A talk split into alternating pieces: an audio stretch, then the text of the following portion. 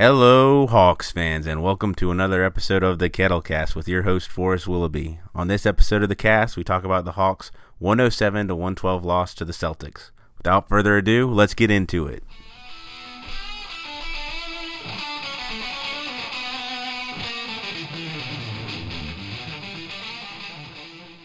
It was announced right before the game that Trae Young would not be able to play against Boston.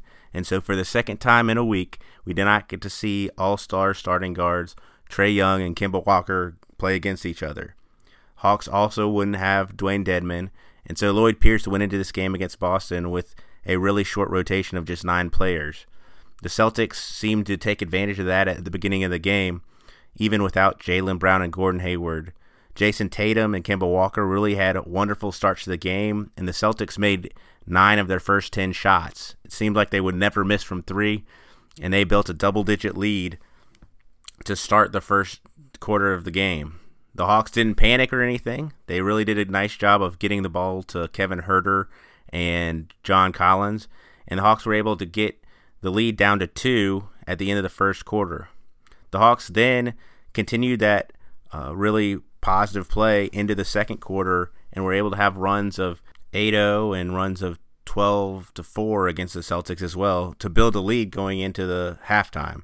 Now after halftime the Hawks were taken aback a little bit by the Celtics. The Celtics were able to build up to a 20 point lead it felt felt like um, they were able to build it up to 17 points and it looked like okay the Hawks have weathered the first storm, they've taken the first punch, they came back into this game but kind of the depth of the Celtics was going to be too much, and especially for the Celtics, Enes Kanter provided a huge boost.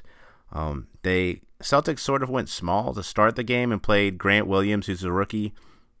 They were also playing another rookie, Romeo Langford, but when Enes Kanter came in, he really did a good job on the boards for the Celtics and was just a really big energy boost for them. And in that third quarter, the Celtics were able to build the biggest lead of the game. They um, went on a 15 to 2 run at the end of the third quarter, and it really looked like that might be the knockout punch. Um, I thought a really big shot of the game was the Hawks' last shot of the third quarter, where Teague had the ball, and it looked like time was going to run out of the shot clock, but Teague got a three up, and that was the only bucket of the game that Teague hit, and that sort of kept the game from getting super out of control to just manageable. It's amazing how much the three point line has made leads of even 14 points not seem so big, and the Hawks were able to build a little bit of momentum at the end of the quarter, so it didn't seem like an insurmountable lead to go at to to go into the fourth quarter with. And the Hawks started the fourth quarter exactly how you'd want them to. They started with a 12-3 run and went from there and the game was really it was a really awesome game to watch going into the fourth quarter because it, it sort of felt like oh this is going to be a game the Celtics have already won and the Hawks wouldn't go away whether it was Brandon Goodwin, Kevin Huerter, um, Vince Carter hit a three just everybody was playing really good ball on the offensive side of the ball and um, the Hawks the Celtics had some turnovers that really kept the Hawks in it. Uh, eventually, it would get down to like it seemed like the lead was about 10 for the entire fourth quarter, and then the Hawks started chipping away just one point at a time. And at around the 130 mark, the Hawks were within five. They were within six. It, it felt like you know the Hawks just couldn't make it a one possession game. Um, and finally, the biggest part of the game, uh, Goodwin kind of really took over in that fourth quarter, and uh, the Hawks went to him at the end of the fourth quarter. Um, he hit a big three, and uh, then the Hawks had a little bit of pressure, and then Goodwin had a layup to cut the lead. And you know, every time the Hawks would kind of get it within one possession or something like that, the Celtics did a fantastic job of moving the ball up the court and getting a good shot themselves. Um, Romeo Langford had a couple nice plays. He had a corner three. He only made two threes all game, but he made a corner three that was big while the Hawks were coming for the lead. And he also had an alley oop that he didn't finish with a dunk, but he was able to corral the ball and lay it in. And so every time it felt like the Hawks were making their final push, uh, the Celtics did a good job of scoring or, or, keeping themselves just out out of reach. And so finally, um, the Hawks were able to get the lead down to three, and this was under a minute to go. Uh, I thought Huerter did a wonderful job in this game of doing some ball handling, especially with John Collins as a pick and roll partner. And they ran a beautiful pick and roll on the left side of the court. John slips the screen, and Kevin gives him a beautiful pass for an un- uncontested lay in or dunk, and it's a three point game. Um, the Celtics take the ball, uh, they turn it over, they get a shot up or turn it over. Actually, Marcus Smart goes flying into the stands trying to save the ball. And one of uh, just separate outside of basketball, he he's able to miss landing on a kid who's sitting in the first row, and really contorted his body. There's a very good breakdown on like him being able to see the kid. He's flying out off the court and able to adjust it so he doesn't land on the kid who would come watch, to watch the basketball game. But the Celtics turn it over to the Hawks with 18 seconds to go, and so the Hawks have a chance to tie this game. They're down three, 107 to 110, and they're going to have a chance to tie this. And uh, the Hawks did a good job of not going too early into the clock, but they get Kevin Huerter a really tough shot. Romeo Langford plays some really good defense on Kevin, and it's a tough shot that still almost goes in um, off the glass. The ball the rebound falls and it goes to DeAndre Hunter, who just beautiful tip pass. He doesn't even catch the ball; he just tips it out to uh, Brandon Goodwin at the top of the key, and Brandon gets a beautiful look at a three pointer to tie the game. His shot's just a little bit long, and the Celtics get the rebound, and that was the end of the game. Um, the Hawks did a just great job fighting in this game. There were a couple opportunities for the team to just get out of it. They not try, just you know we don't have all our players tonight. We don't have our superstar and Trae Young. Um, you know, let's just kind of make the best that we could. And instead, they put on a strong effort and they had a couple chances to actually win this game. Um, there were some really good performances on both sides of the ball.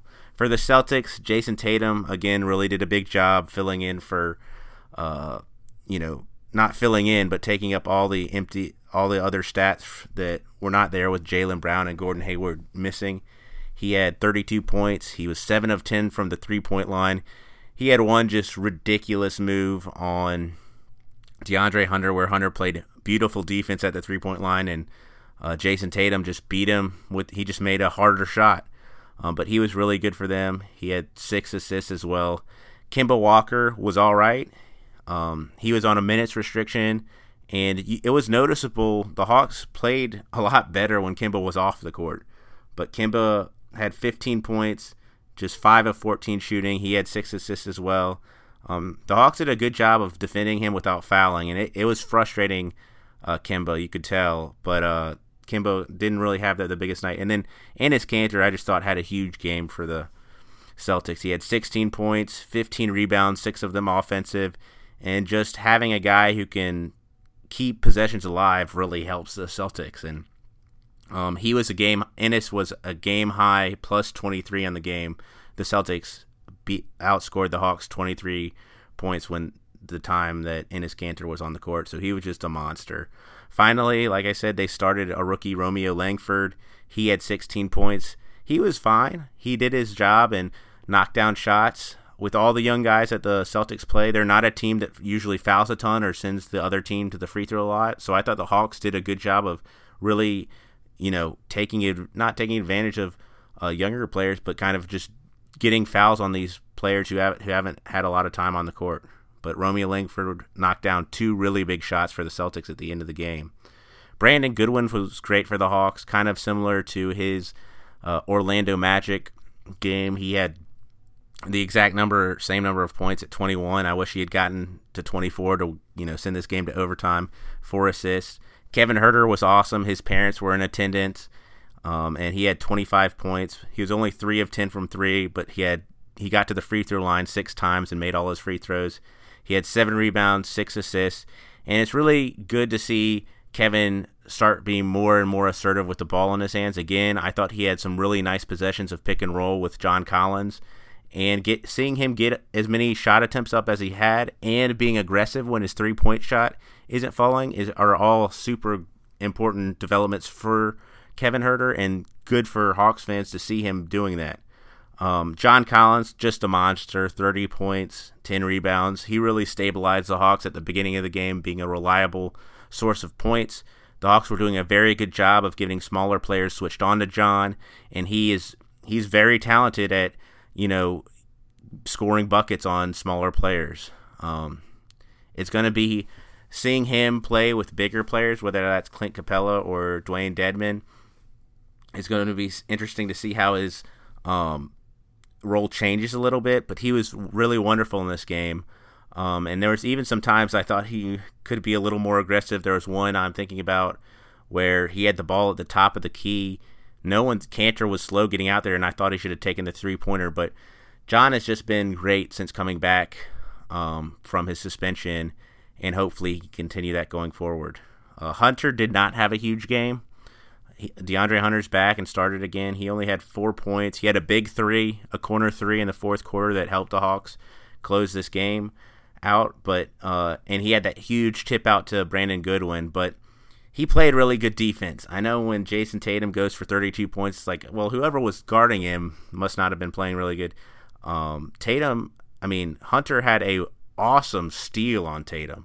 Um, Tatum is a very good ball handler, and it was a ISO uh, Hunter on Tatum, and Tatum tried to cross him over, and Hunter just kind of used his really long wingspan and stole the ball from him. And it was pretty stunning. Normally, if something like that happens, you see the offensive player look for a foul or, or go to the refs. Tatum didn't even look at the refs or anything. He just dipped his head down, you know, kind of held his head dead head down. He knew he'd been beaten that. So Hunter played really good defense. I'd like to see him keep being aggressive going to the basket. He's only getting about seven shots up. I like to see him get you know 10 to 12 shots, but um, he's just working his way back in. I thought this was Treveon Graham's best game as a Hawk. He hit a couple threes, was playing good defense, and was even asked to play uh, down low a little bit. And he's a very good defender. It was nice to see a couple of his threes go down. It was more encouraging to me that he didn't hesitate at all. He was taking the right shots that he has to be taking, and so I thought it was his best game as a Hawk. Vince Carter in his last trip to um, the Celtics Stadium. He started his career there.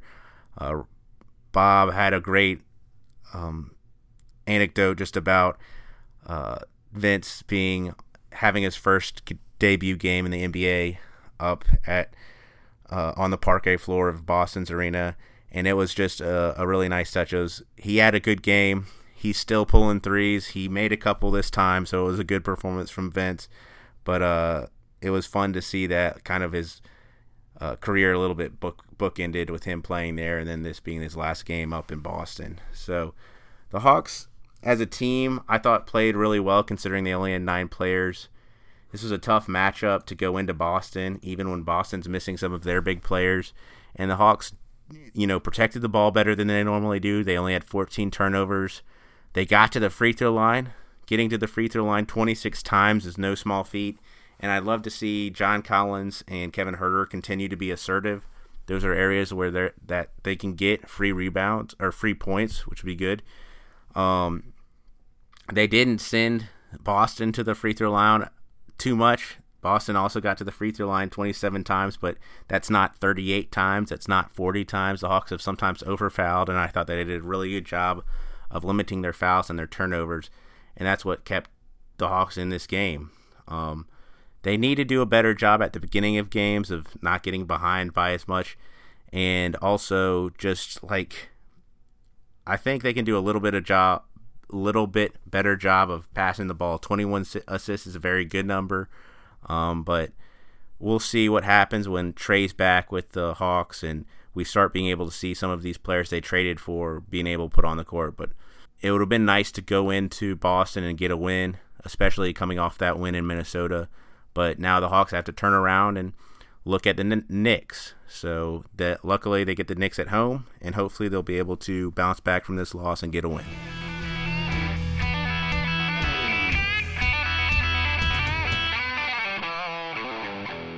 Thank you for catching this episode of the Kettlecast. You can reach me at kettlecast at gmail.com. And if you could leave a rating or review on whatever platform you're using to listen to your podcast, that would be a huge help to me.